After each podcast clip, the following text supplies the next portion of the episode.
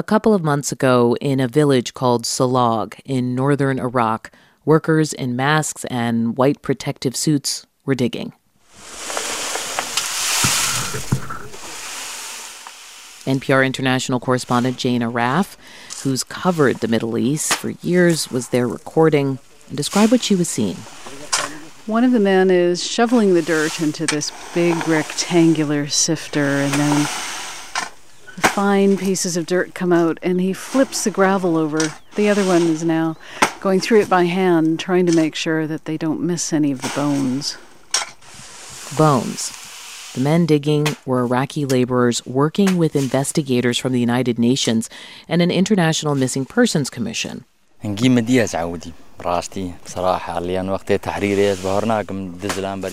Saeed Murad, the brother of Nobel Peace Prize laureate Nadia Murad, was waiting to learn if their mother's body was buried there in a mass grave known as the Mother's Grave. It's believed to contain the remains of dozens of women, some pregnant, who were killed by ISIS, the Islamic State of Iraq and Syria.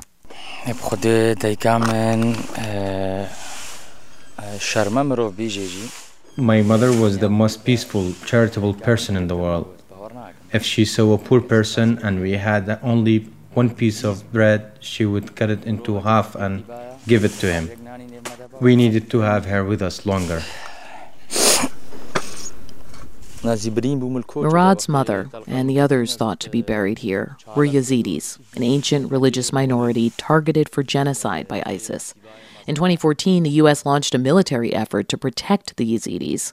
Today, I authorized two operations in Iraq targeted airstrikes to protect our American personnel, and a humanitarian effort to help save thousands of Iraqi civilians who are trapped on a mountain without food and water and facing almost certain death.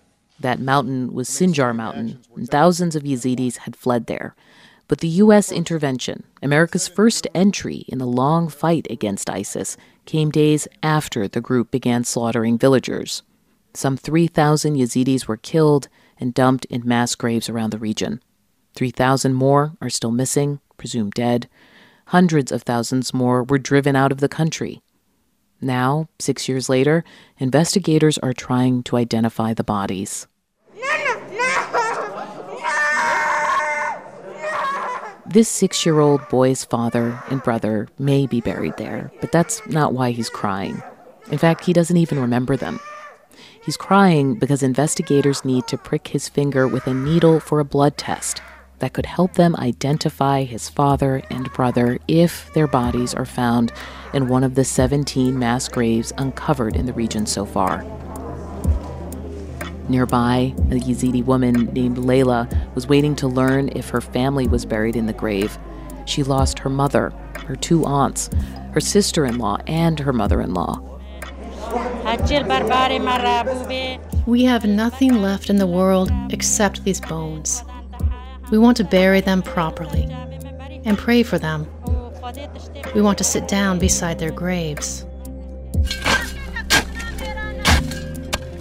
resilience in the face of tragedy.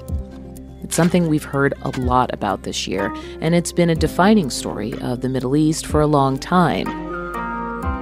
Coming up, NPR's Jane Arraf on what she's learned watching that story unfold. It's Consider This from NPR. I'm Audie Cornish, and it's Tuesday, December 8th. This message comes from NPR sponsor BetterHelp. BetterHelp offers licensed professional counselors who specialize in issues such as isolation, depression, stress, anxiety, and more. Connect with your professional counselor in a safe and private online environment when you need professional help. Get help at your own time and your own pace. Schedule secure video or phone sessions, plus chat and text with your therapist. Visit betterhelp.com slash consider to learn more and get 10% off your first month. Writer Baratunde Thurston says this democracy experiment requires more than just voting. This is incumbent on all of us. It takes two, right? It takes two to make a thing go right. It takes two to knock it out of sight. And both parties, in a national level discourse, both sides have to still remain committed. How to be a good citizen. That's on the TED Radio Hour from NPR. It's Consider This from NPR. Not all the Yazidis targeted by ISIS made it out of Iraq alive, but many did. And this year, some of them finally returned home. That's the sound of neighbors welcoming the Ido family back to their village of Tel Haseb in Iraq. The women unpacked cardboard boxes with dishes, pots, and pans. The men unloaded a small flatbed truck carrying furniture and foam mattresses wrapped in plastic. Nalfa Hudea returned with her husband, Ali Ido. It's a beautiful feeling to be home, she's saying. She handed out chocolates and colorful wrapping. The Ido family had been among the 200,000 Yazidis living in displacement camps in Iraq's Kurdistan region. Those camps were less than four hours away, but many Yazidis are too traumatized or too poor to return to their villages. Also in this village, Kute Murad is another lucky one who could afford to return from Kurdistan after ISIS was largely driven out of the region by Iraqi and Kurdish Syrian forces, as backed by the U.S. led coalition. Murad found her house so damaged her family had been living out of two rooms that they had repaired. They had no electricity or running water. She said they were still finding snakes and scorpions in the yard. In Kurdistan, they took care of us and respected us. But we would rather live on bread and water here than eat meat and rice as displaced people. This is our homeland.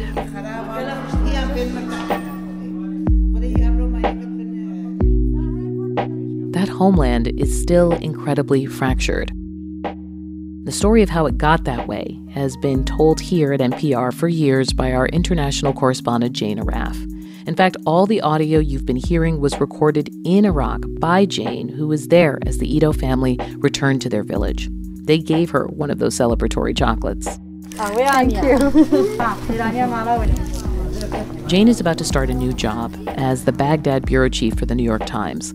But before she goes, she sat down to reflect on her years covering the war against ISIS in Iraq and Syria and what she learned about the resilience of the people there. Jane spoke to NPR's Ari Shapiro. Here's their conversation you know, you have told so many specific stories over the years that have often revolved around one big story, which is the rise and fall of ISIS, especially in Iraq. And you have brought us the voices of resilient survivors, dogged fighters, people who are reshaping the region after ISIS is gone. As you look back today, what stands out most to you? So there was that incredible saga of watching ISIS take over large parts of Iraq and Syria, and the forces that were supposed to protect civilians basically retreated or ran away. Then, when the battle for Mosul came, it was the fiercest fighting that anyone had seen in years. I had never seen such devastation. It was absolutely flattened in some parts of the historic old city. And so we went out, uh, myself and our local producer, Sangar Khaleel. And we went out with civilians who were trying to find the bodies of their family members, most of them crushed to death when buildings were hit by airstrikes. This was 2017. One of them was a vegetable seller named Bashar Abdul Jabbar. I come and I go and I come and I go, he says. I have no house, no money. He says he's not crying for his son, he's crying over the disaster that has befallen everyone. The workers get out shovels and they start to dig.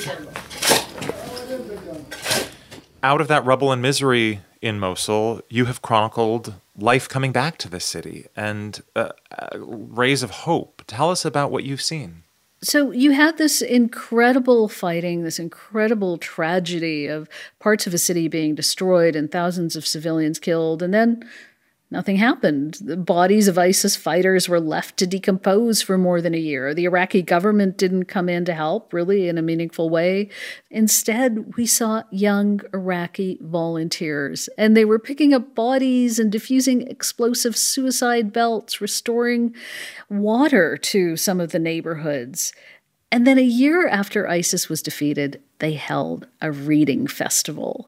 And that sounds routine, but it was extraordinary because ISIS had banned most books and music and shut down most colleges.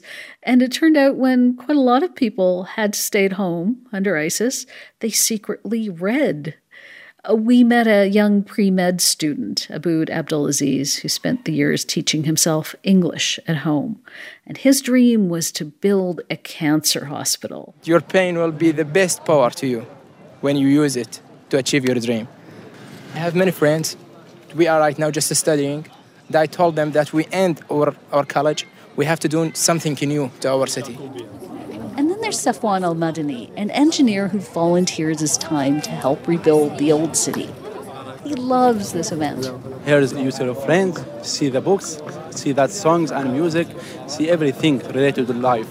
It's uh, opposite of ISIS, opposite of death, opposite of anything is bad. So there were all these incredible people, and almost every one of them had suffered tragedy, but they were out there with that incredible resilience. Hmm. Beyond Mosul, another story that you followed closely was the genocide of Yazidis, this ancient religious minority that ISIS singled out as targets, enslaving thousands of people and killing thousands more. What's happening with the Yazidi people now? They are still absolutely devastated. You'll remember that the U.S. got into war against ISIS to try to protect Yazidis who fled to Sinjar Mountain, but still 6,000 of them were taken captive. And of those, there are 3,000 still missing. And people can't even really properly bury their dead. Last year, we went to a village called Kocho, where almost the entire male population there was killed. They were commemorating the fifth anniversary of that genocide. They gathered at the mass graves, and the sound of it was absolutely haunting.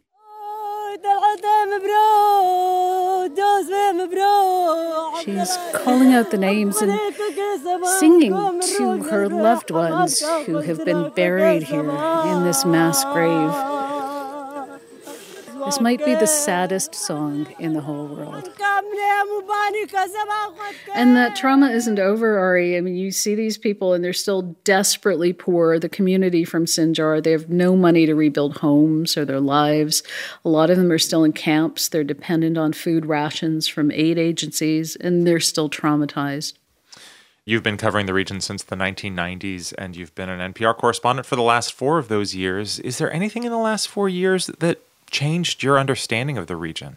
There are a couple of things that have really stood out against the backdrop of so many things happening in Iraq. I guess I've been surprised at the capacity for bad government. I've been absolutely astounded by the courage of young people who have come out in these protests from Basra to Baghdad, literally risking their lives to demand not just water and electricity, but a homeland that they can be proud of, one that treats them like actual citizens. A young woman in a white medic's coat, a volunteer, is running from the tear gas. She doesn't want to give her name. She says the Iraqi government doesn't care about the more than 600 protesters killed, the 20,000 injured. They don't care about our generation. They don't care about our youth. Don't think we'll stop. Enough. And that's really the thing, I suppose, that keeps drawing me back to Iraq and the thread that I see in, in a lot of these stories. It's that incredible resilience against all the odds, against the backdrop of so much tragedy that's so hard for so many of us to even imagine, against the backdrop of neglect by not just their own governments, but a world that seems to have forgotten them, that these people still have the courage to hope and to go out and do something to try to make their lives better. Jane Arraf in her final conversation for NPR. Find her on Twitter at the link in our episode notes to follow her work at her new job as Baghdad bureau chief for the New York Times. You're listening to Consider This from NPR. I'm Audie Cornish.